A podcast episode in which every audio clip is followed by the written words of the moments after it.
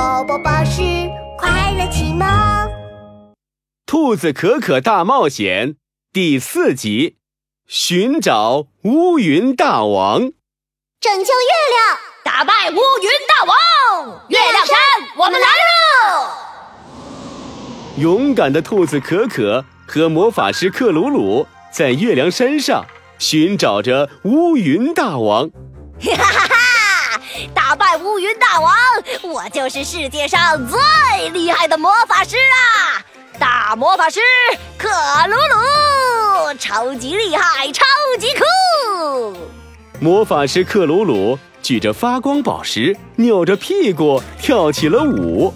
克鲁鲁，你这样转来转去，我都看不清路了，怎么找乌云大王嘛？兔子可可一把抢过发光宝石，往前走去。克鲁鲁的眼前一下子变黑了。哎哎，小哥哥，等等我！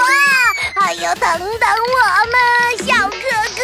不许叫我小可可，叫我勇敢的兔子可可。好，好，好，你先等等我嘛，小哥哥。克鲁鲁！哎，小哥哥，你把发光宝石举高一点。哎，左边，左边。哎，右边，右边。这儿，这儿，这儿。啊，那，那，那儿。嗯，克鲁鲁，你找到乌云大王了没有啊？兔子可可举着发光宝石，胳膊都酸了。唉，没有。克鲁鲁垂下了毛茸茸的尾巴。找不到乌云大王，我还怎么变成最酷、最厉害的大魔法师呀？嗯，看来得想个办法。啊！对对对，小可可最聪明了，快想个好办法！不要叫我小可可，叫我勇敢的兔子可可。兔子可可冲克鲁鲁一翻白眼儿，然后噔楞竖起耳朵，想起了办法。兔子可可的耳朵转呢转呢。乌云乌云，为什么会有乌云呢？乌云是怎么形成的呢？啊，我知道了。兔子可可高兴的一拍草地，哎呦，小哥哥，你拍到我的尾巴了！克鲁鲁嗖的跳了起来，好痛啊！哎，你你想到什么办法了呀？乌云的形成是因为吸收了很多水蒸气，我们只要准备一个大水池，它一定会来吸水池里的水蒸气的。酷，这个就交给我吧。克鲁鲁把毛茸茸的狐狸尾巴缠在腰上，然后在魔法袍里找了起来。噗噗水球，啊，不够不够，水太少了。